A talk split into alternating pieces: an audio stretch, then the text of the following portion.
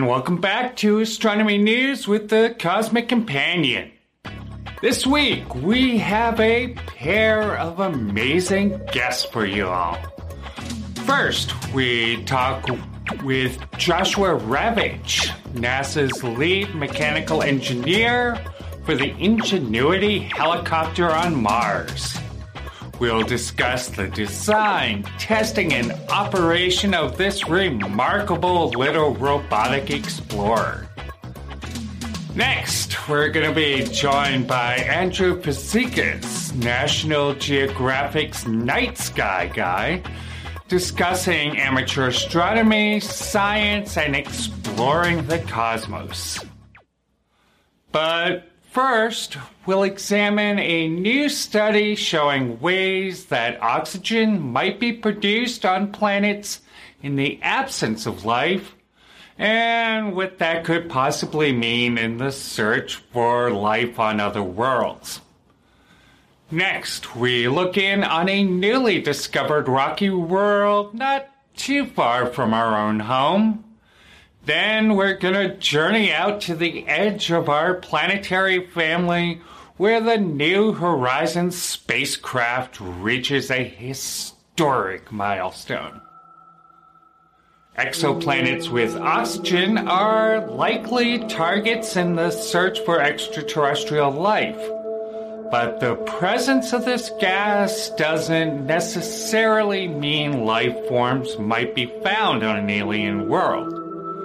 Simulations carried out at UC Santa Cruz examined possible evolutionary paths for exoplanets, finding several scenarios where oxygen might be produced on worlds without the presence of life forms. A new generation of telescopes could find life on other worlds in the coming years but doing so will require multiple lines of evidence in addition to oxygen in alien atmospheres. One newly discovered exoplanet, GJ740b, found in data from the now defunct Kepler spacecraft, is a super Earth, but it's no place to call home. This world orbits its star at a distance just about 3% of the distance that Earth keeps from our own sun. This rocky planet races around its small red dwarf star once every two days and 16 hours. Evidence was also seen for a possible Saturn like world further out in the system, but this has not yet been confirmed. At the edge of our planetary family, the New Horizons spacecraft, the only robotic explorer to yet visit Pluto, reached a milestone few spacecraft have marked before. On April 17th, the spacecraft reached a distance 50 times further from the Sun than the Earth keeps. Only four other craft have reached this remarkable distance. Looking deep into the universe, we see backwards in time. And the oldest light in the universe holds secrets to how everything around us will, one day, end. Meanwhile, stars, planets, and galaxies dance in an intricate ballet, occasionally giving birth to life. We are a fledgling species, just beginning to visit other worlds. We are a way for the universe to understand itself. The Cosmic Companion strives to bring the universe down to Earth and we depend on your help to make it happen. For information on subscriptions and ways to donate to this program, please visit thecosmiccompanion.net. Thank you. Ingenuity, the first helicopter ever designed to fly on another world, now sits on the surface of Mars readying for its historic flight. We talked with, Nashua, uh, with NASA's Joshua Ravich lead mechanical engineer for this remarkable little robotic explorer. This week on Astronomy News with the Cosmic Companion, we're happy to talk with Joshua Ravich. He is the mechanical engineering lead for NASA working on the Ingenuity helicopter on Mars. Welcome to the show, Josh. Uh, thanks so much. Uh, really happy to be here. Great. Uh, so, uh, just tell us in general what is Ingenuity for those who may not be familiar with it, and what are you folks hoping to accomplish with this? Uh, so, Ingenuity is a, a small uh, uh, technology demonstration. It's a small helicopter uh, or drone. really, it's a wingspan, well, hard to show on the screen. Wingspan about four feet, 1.2 meters. Uh, mass about four, uh, two kilograms, a little less than two kilograms, so about four pounds. Mm-hmm. Um, and uh, yeah, it's it's a technology demonstration that's meant to demonstrate the first uh, you know powered uh, aircraft on another planet. And we're hoping, you know, in the, the not too not too distant future, um, yeah, to demonstrate that first flight on, on the Martian surface. Uh, so um, I've heard some people talk about this, but so this is roughly not that much larger than drones that some people may have flown. Tell us what are, what are some of the big differences? I mean, obviously, other than um, you know the remarkable difference in conditions that you had to deal with. You know, how is this similar to or different than drones? Uh, well, a lot of a lot of it is actually quite similar. A lot of the technology we're using for electronics are uh, uh, it's you know equipment, electronic components you'd find in Earthbound drones. Um, however, there are quite a few differences. Uh, you'll notice that the blades look uh, a bit different than you'd see on a normal Earth drone. Uh, that actually has to do with the Martian atmosphere. So while you know gravity is a third, uh, you know, roughly a third of of uh, gravity on Earth, the atmospheric density uh, on the surface of Mars is about one one hundredth of the the uh, atmospheric uh, you know pressure at uh, at sea level on Earth. So um, that'd be equivalent of like hundred thousand feet, you know, on our planet, just to kind of put it in perspective. so. yeah, so blade design is yeah flies higher than far higher than yeah Everest, about right right Yep, yep, about three times the height of Mount Everest. Right. So um, yeah, the the blades are um, yeah kind of especially designed to handle that atmospheric pressure. Uh, as well, control is a little bit different in in that pressure too. On on Earth, the you know we've got very nice uh, you know air kind of bouncing around as the blades spin around. They you know they actually vibrate quite a bit. On earth that air kind of you know mitigates a lot of that vibration where on mars it, it doesn't. So being able to control through you know much uh, kind of a much more difficult uh, you know vibration uh, vibrational environment um, you know certainly a, certainly a trick as well because uh, you have very low lift uh, you know it's very hard to generate lift because of the atmospheric pressure uh, we, we, have to keep mass down quite a bit so um, you'll notice that it looks kind of thin there's a lot of uh, black material that's carbon fiber mm-hmm. that's meant to you know keep mass down really low that uh, if uh, you can see a photo of it, if they can see your background, there's a picture of it there, which is nice over your shoulder. Um, uh, that, that that's a thin.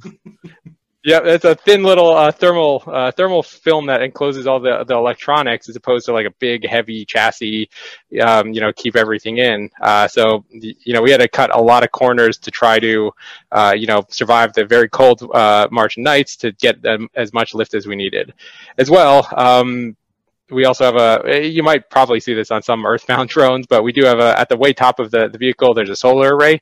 Uh, we have to live on our own so we have to charge through solar energy through that solar array on the top charge a pretty big battery pack on the inside uh, and then you know that that energy from the batteries uh, not only lets us fly but also you know keeps us warm throughout the night which is actually quite a bit uh, of a burden um, most uh, truth be told, most of the energy in our batteries goes to to staying warm uh, throughout you know throughout the day on Mars. I believe that, and there have been issues before with um, dust covering solar cells yes. on Martian rovers and landers, and but uh, this is supposed to be a one month mission. So is it that you don't think that might be a problem over that amount of time, or? Uh, so far, uh, yeah, so far we feel pretty good about it. There's already some dust on the solar array since we've deployed from Perseverance a few weeks ago. Um, that hasn't really affected our, you know, our ability to, you know, generate the power. The solar array is still, you know, meeting the performance that we, you know, uh, we, we, we hoped for. So, so far so good. We've done some modeling too, just to see, you know, yeah, if you turn on the blades, they start spinning around. How much dust is going to recirculate? We don't think it's going to be too much. Um, so yeah, we feel, yeah, we feel pretty good about it. That's great. So why'd you go for a helicopter and not say a glider or some weird sort of jet designed to fly in low atmosphere? Uh, that is a great question. Um, yeah, I'm sure all those have their benefits too.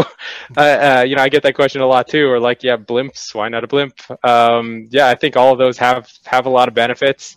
Uh, you know, we had to pick something. We went with a helicopter. There's a lot of benefits to helicopter.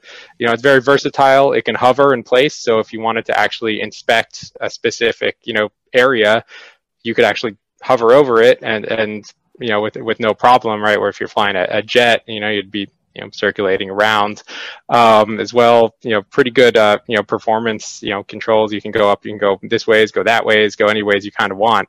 Um, so it's a, yeah it's, pre- it's pretty good for future you know tasks uh, such as um, you know scouting uh, for robotic or you know maybe even human ex- exploration down the road, as well as for you know doing science in v- very hard to access uh, locations. You know, you could take a helicopter up a mountain, take it down a ravine, you know, go to places you can't go with a rover, go to places you can't necessarily even go with you know with uh, certain other aircraft uh, aircraft types. All right, that's so cool. And as you mentioned, the uh, you know the atmospheric pressure, the surface of Mars is about one percent what it is here on Earth, which you know is a huge challenge for you folks. Can you give us some idea of how you got around that? How'd you get a, how'd you design a helicopter that could fly in hardly any air at all? It's it's a it's a trick. I mean, at the scale, we were right on the the razor's edge of um, you know, like I said, uh, the blade design, uh, you know, capable of handling that you know that uh, low pressure, um, as well even the controllers. Uh, you know, the first the first time they ever flew one of these, uh, a story I like to t- I like to tell. Um, I unfortunately wasn't there for this. This is a year or two before I got on the job. It was I think in 2014. Uh, the first time they ever generated uh, lift at all in Mars pressure was in a little vacuum chamber uh, you know, back at uh, you know at Jet Propulsion Laboratory. It was about uh, I think it was at JPL. It was, I, am pretty sure it was that chamber. Anyways, it might or might not have been at on site, but it was in some jet vacuum chamber, about this big, maybe six inch square, little road, uh, little helicopter, and they had a very experienced uh, person on the control stick trying to fly that thing. Uh, you know, you think normally, uh, well, you go, you you know, go over to the left, it's going to go left. Uh, you know, he moved it one way, it went the the absolute other way. wow. So, um, wow. yeah, so it's just yeah it interacts really differently with with the with the air at that pressure. So uh, we learned from that you, you, can't actually fly this by hand. You have to have a computer uh, to be able to do this. Uh, not to say we won't get some like amazing pilot in the future who figures it out but right now as far as we know computer control is the only way to get around uh, you know that uh, that problem. So a lot of controllers as well. Yeah keeping the mass down. Um, we're pretty much right at you know at the limit of you know what we could lift with this uh, with this vehicle. Um, there are there's work uh, by the way to you know scale this up to what's the next one right. This isn't the limit of size. This was the limit of size we could bring on on Perseverance. Right. Um, but we have basically nothing in there that is not used for flight right now. The only thing in there that's not fl- like used for actual flight operations is one small cell phone sized color camera that, that we're gonna take uh, take pictures with. Um, I think a few of those are actually you know made it to the internet already. Right. Not from the air, but for just from the ground. So cool. Hi there. This is James Maynard from the Cosmic Companion. Thank you so much for joining us. Now, our podcast is put out through Anchor FM. If you've ever wanted to have do your own podcast, they're a heck of a lot of fun. Uh, I mean, Anchor gives you a chance to uh, put get your podcast together with all the tools in one place, and um, you can do it from your phone or a computer. and they're going to help you get distributed out to all the major platforms Spotify, Apple Podcasts, Google Podcasts, you name it. And so, best of all, Anchor's all free. How cool, huh? Anyway, if you want to check it out, go download the Anchor app or go to Anchor FM to get started. Clear skies. And um, of course, you know, your other big challenge was the cold. Um, how are you how are you dealing with that, especially when you're trying to keep weight down to such a degree? Oh, you actually hit the nail on the head with that comment. Uh, it's all kind of comes down to mass. Everything we do is mass. You know, you could say, oh, well, let's take another battery um, along to get more, you know, get more energy and stay warmer. But, well, now you have to lift that battery up. And if you don't need that battery to actually generate enough power for lift, it's kind of a losing battle. Uh, the same thing, you know, we could carry more insulation uh, you know, we looked at lots of different insulation types, uh, you know, to fit in the vehicle, but even that, the amount of heat that it kept in wasn't worth the mass that we had to carry to actually, you know, lift off the ground. So we ended up actually using just thin layers of, of thermal uh, uh, thermal blanketing that you know are spaced uh, well enough to actually allow the Martian atmosphere itself to be an insulator. Um, if you keep down the convection cells, uh, you know it doesn't circulate around. Actually, just like just like an animal on Earth, right? You know they got their fur, keep the air trapped in, keeps them warm. That's exactly exactly what we're doing. That's that's neat. And um, now since um, Ingenuity has separated from Perseverance, um, you folks have mm-hmm. faced a couple of minor challenges, and you're now going through, you know, a software update and such before you can get to the testing the first flights. Can you give us an update on what's happening with the craft? Uh, yeah, so far it's it's pretty uh, happy and healthy. Of course, you know we're very aware that you know uh, we don't want to just be sitting around twiddling our thumbs, which of course we're not. Um, no, of course not. Yeah, we've identified. Yeah, we identified the problem. You know, we've identified the fix. We're just working through the process of you know making sure that fix works right. Um, you know, you don't get to go push the reset button uh, like you would on Earth. So you, you got to make sure it's right. You know, it takes time to get it up there, get it in the vehicle. So yeah, we're just all working through that and working our way, you know, back towards first flight. Right, right. And of course, you know, there's someone out there in, you know, internet land yelling, have you tried turning it off and turning it back on again?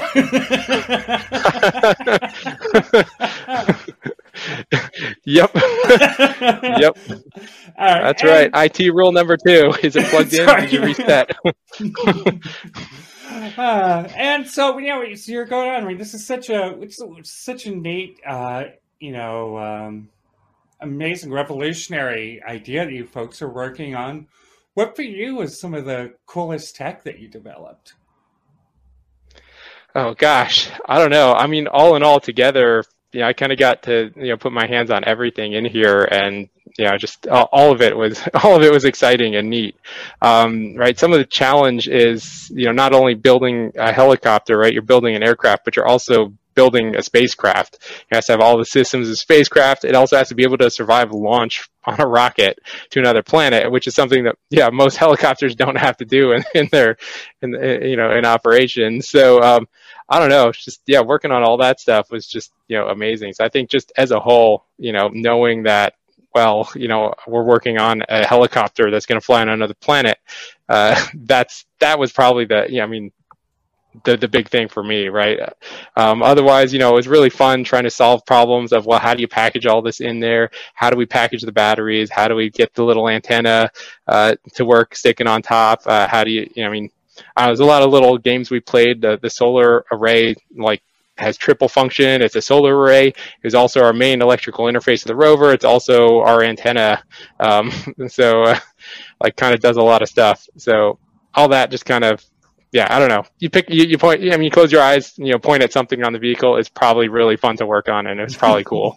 I love that attitude.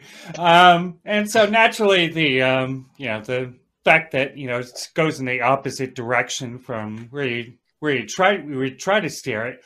What, what were some of the biggest surprises for you as you folks are developing this?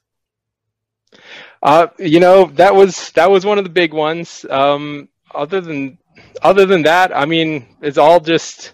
I think it's going to kind of sound weird, but I think the surprise the surprises we had was how well it's worked so far.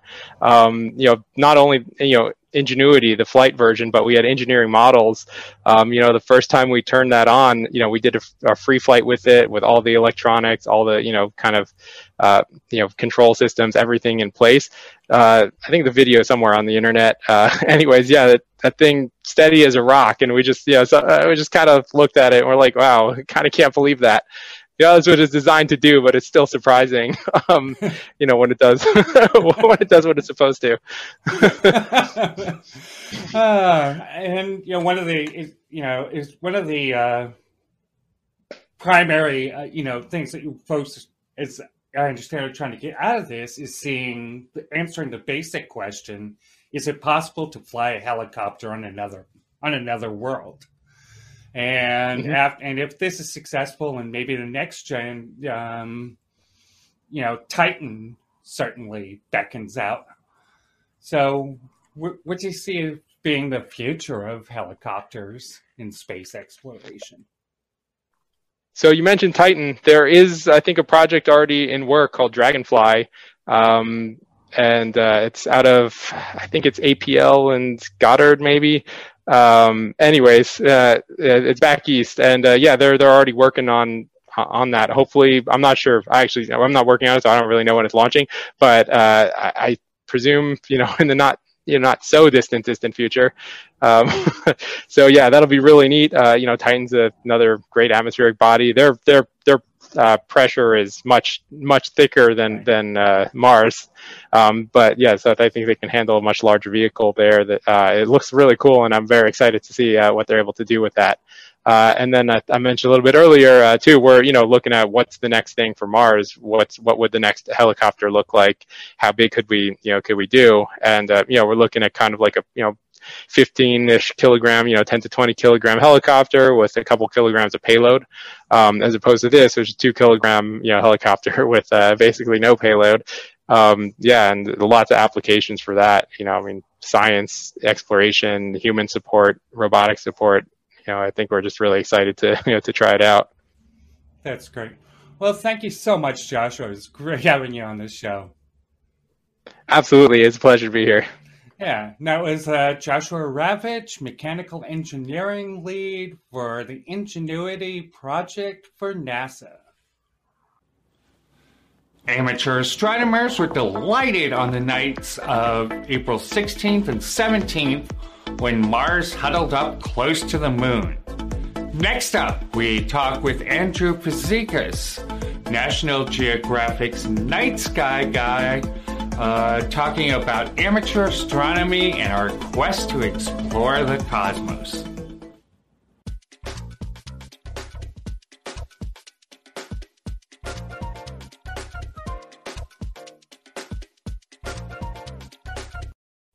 This week on Astronomy News with the Cosmic Companion, we're happy to be joined by Andrew Fazekas. He is National Geographic's Night Sky Guide, and he's here to talk about his backyard guide to the night sky and what we can see when we look up. Welcome to the show, Andrew. Thank you so much for having me. Yeah. All right. So I think, you know, when we talk about amateur astronomy, you know, you know, as Carl Sagan and Neil deGrasse Tyson and others have mentioned so many times, children are natural astronomers. They want to ask, what are the stars? What is the sun? Um, why do why do you think uh, all of us are born with that sort of wonder? Well, yeah, I mean, I think you hit on it in that I think that uh, it's in human DNA curiosity, generally curiosity. It's in our nature as a species. And I think uh, the curiosity regarding nature and and now we're talking particularly about the night sky. It goes back i think to ancient times when you know there was no nintendo and no smartphones and nothing other than a campfire to sit around at night and worry about those you know saber-tooth tigers and stuff. Back then the big entertainment that night was the night sky and weaving all these wonderful stories that some of them have trickled down over time to us today. So i think there has always been a wonder and we are explorers by nature too as a species. So uh, going out and and uh, exploring while you and i may not be going on to Mars and other worlds uh, ourselves, we can be along for the ride thanks to the technology that we have. I mean, now if you, you, you know, NASA as, and, and other rocket companies are putting cameras on board their, their, uh, on their missions. So you're along for the ride. We are practically there in real time uh, exploring uh, the universe. And so uh, it's, it's a really interesting time because it's a double-edged sword. We are, I think, more connected to the cosmos as a species than ever before because of the technology. But at the same time, the technology has also disconnected us like never before in terms of our own personal experience with the night sky, in, especially in large cities where most of us live. You're listening to Astronomy News with the Cosmic Companion, a podcast focused on making science accessible to everyone, including weekly interviews with groundbreaking scientists. We depend on support from fans like you, helping us bring science news and education directly to listeners around the globe. Visit us at thecosmiccompanion.net forward slash support for information on subscriptions and other ways you can help support this program. Subscriptions start at just 99 cents a month. Show your love of astronomy and space exploration by visiting thecosmiccompanion.net forward slash support today. All right, that's pretty fascinating. I love that. I love that connection. So, you know, you're saying, you know, we, in some ways, we developed our first cultural uh, connection to the stars back before the days of light pollution um, and Nintendos and handy little phones. Um, but how can people use technology to become connected once more with the cosmos? Well, definitely there's the passive methods of you know being uh, you know tuned into what uh, what you know space agencies and scientists are doing on missions and you know uh, through you know these grand uh, observatory facilities that are around the world and in space we can be tapped into what the scientific discovery is what the exploration is as i've said. But i think in terms of us being taking a more active role uh, a visceral role in ex- being acquainted to the night sky and space in general um, there again technology can be of service to us. I mean, it's not something that's exclusive uh, uh, that you need technology to explore because the human eye is the best uh, optical uh, you know instrument that nature has given us in giving us these wide beautiful views of the overhead skies and getting acquainted to the cosmos that way and just using the eye human eye uh, is so impressive but we have we are we can avail ourselves to, of course, books, uh, but also uh, you've got the the modern technology of apps on smartphones. So many of us now it's uh, ubiquitous to have apps on smartphones and having planetarium apps, these specialty apps that help guide you literally by hand uh, to these destinations in the sky has really been a revolution, I think, in astronomy, communication, and education. Of us being able to again be along for the ride, but be in control in the not. I would say not along for the, ride, but maybe be in the driver's seat more of where we're. You know, how do we want to learn about the night sky? We can do that with our technology. You couple that, you know, maybe with a telescope. These modern telescopes now, some of them are uh, are equipped with robotified uh, you know views of those distant objects in the sky. So even the uninitiated, someone who has no experience with astronomy, visual astronomy, can get up and running now with technology uh, and start exploring the deep cosmos like never before. So, if someone were to want to get either get into amateur astronomy for the first time, or perhaps, you know, looked up at the night sky for the first time since they were a kid or with their own child, where where would be a good place to start for them? So, when it comes to uh, learning, starting that journey, that personal journey of uh, learning and navigating the night sky, whether you're doing it alone or whether you're doing it with uh, um, with a child or, or a partner, whatever. Uh, really, uh, it starts with base, getting that basic understanding of the night sky. Now, if you're fortunate enough, you may have uh, access to amateur astronomy clubs in your area, which are a wonderful resource because these are folks that have really put their heart and soul into the hobby of um, astronomy. They've done a lot of the hard work already in, in knowing what instruments to get and how te- tips and techniques.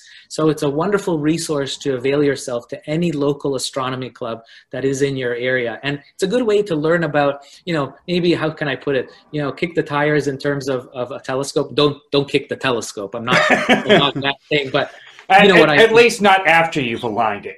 Yeah, yeah, exactly. yeah, you don't want that. But the idea is just that you become familiar with it, what's there, and you could try for free at a star party. You go around and looking through telescope and ask some questions. They're there to answer. So amateur astronomers are just a gem of a resource. Highly recommended. But of course, the internet is there for you to avail yourself.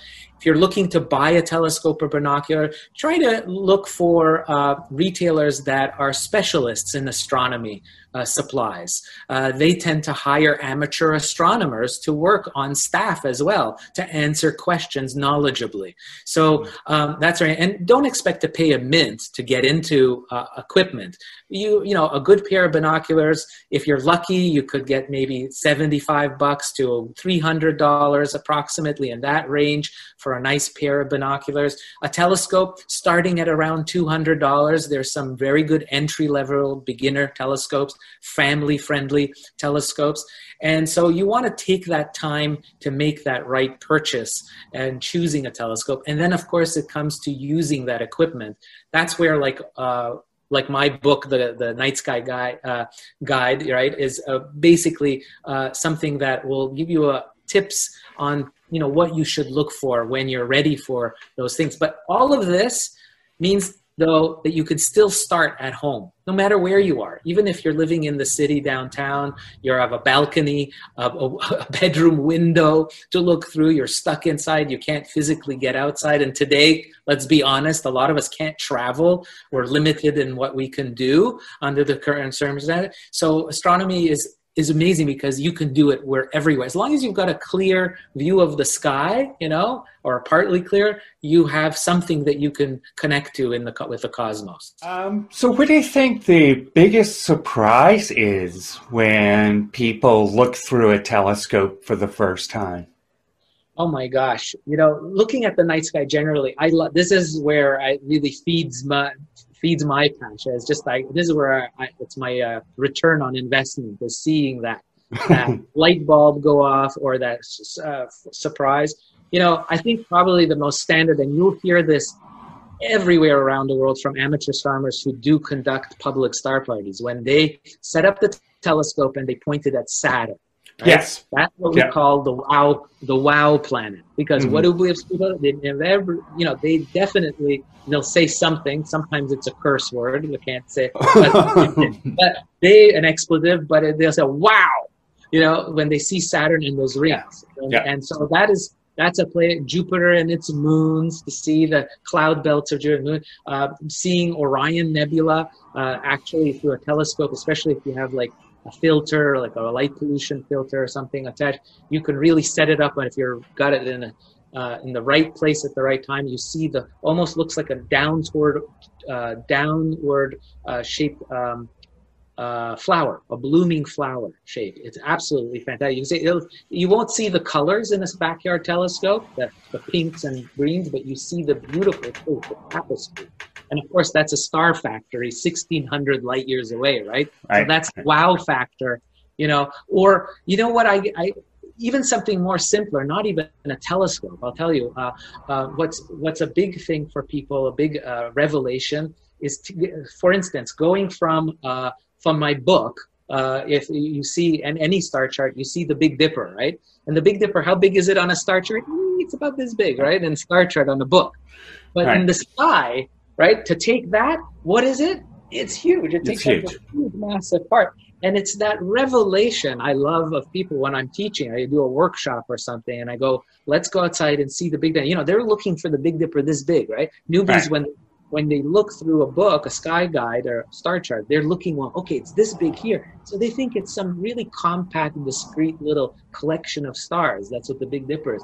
And they, it's a complete uh, epiphany for them when they see that it, it's a huge piece of real estate above their heads and go, ah.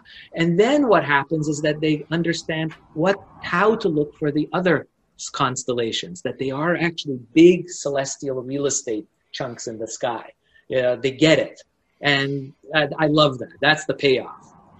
All right, and finally, and this is a question I asked of Neil deGrasse Tyson a couple weeks ago. What do we, in this critical time, you know, when we're facing, you know, these global challenges of the of the pandemic and uh, global climate change, what do we do to encourage science? Well, this is where visual astronomy, stargazing, comes in big time. Uh, you know, it, it, it's a journey that everybody must take for themselves. It's not something, and it's and it's something that they have to kind of. It's it's like this epiphany that I said. It's a moment where everyone has to have that. Now, the journey may start by turning on, you know, flipping through your Instagram feed and seeing that image of Mars, you know, from the helicopter ingenuity that'll come. That might be your epiphany. But it might also be that you go outside and, and you're barbecuing and you see that beautiful night sky. That is where the journey starts. And, uh, you know, the night sky is a shared heritage for all of humanity. It's something that belongs to us and our our, our great grandparents and belongs to our great grandchildren. We are just stewards on this great spaceship, the Earth. You know, we're here for a short little piece of time, and we it's our responsibility to give give forward this wonderful heritage we have. And so to conserve the night sky, everybody can do a part in making sure that we have responsible lighting, for instance. Uh, it's our responsibility, uh, those of us that are parents and those of us that have influence on the next generation, to to go on that journey. Like I said, you don't have to be necessarily the teacher, but you have to have the open mind to make that step in exploring. And so that's what I hope for in terms of humanity is the night sky is a wonderful stepping stone. It's a it's a spark that could lead, uh, especially youngsters today, I think, uh, to actually start going into STEM edges, STEM uh, fields. Uh, we need more science knowledge, and even if you never become a scientist, and that's not going to be in your just having an appreciation and an understanding of science is important. That is the future of humanity. Where we're, you know, where humanity is going is going to be built on our knowledge and appreciation of science. Uh, so um, I think we can all do our part, and the easy is one of the easiest is just exploring the night sky that's above all our heads, and that's a great place to start. Great. Well, thank you so much for being on the show, Andrew. It's great talking with you. It really was my pleasure. Uh, and I, I wish all of your watchers clear skies. And clear skies to you. And that was Andrew Fazekas, National Geographic's Night Sky Guy.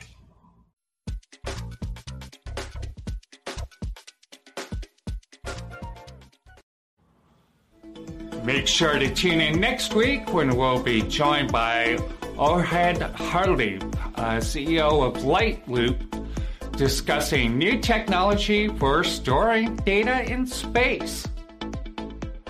Join us each week on Astronomy News with the Cosmic Companion as we bring space and astronomy news together with groundbreaking scientists directly to listeners and viewers around the globe. Subscribers to our VIP newsletter see every episode of this show a day before the general public. We depend on support from viewers just like you. Yes, you. For ways to help support this program, including VIP subscriptions, please visit thecosmiccompanion.net forward slash support. Please stay safe, stay healthy, and keep your wonder alive. If you enjoyed this episode of Astronomy News with the Cosmic Companion, please download and share the episode on YouTube, Facebook video, or on any major podcast provider. For more details on space and astronomy news, please visit thecosmiccompanion.com or thecosmiccompanion.net.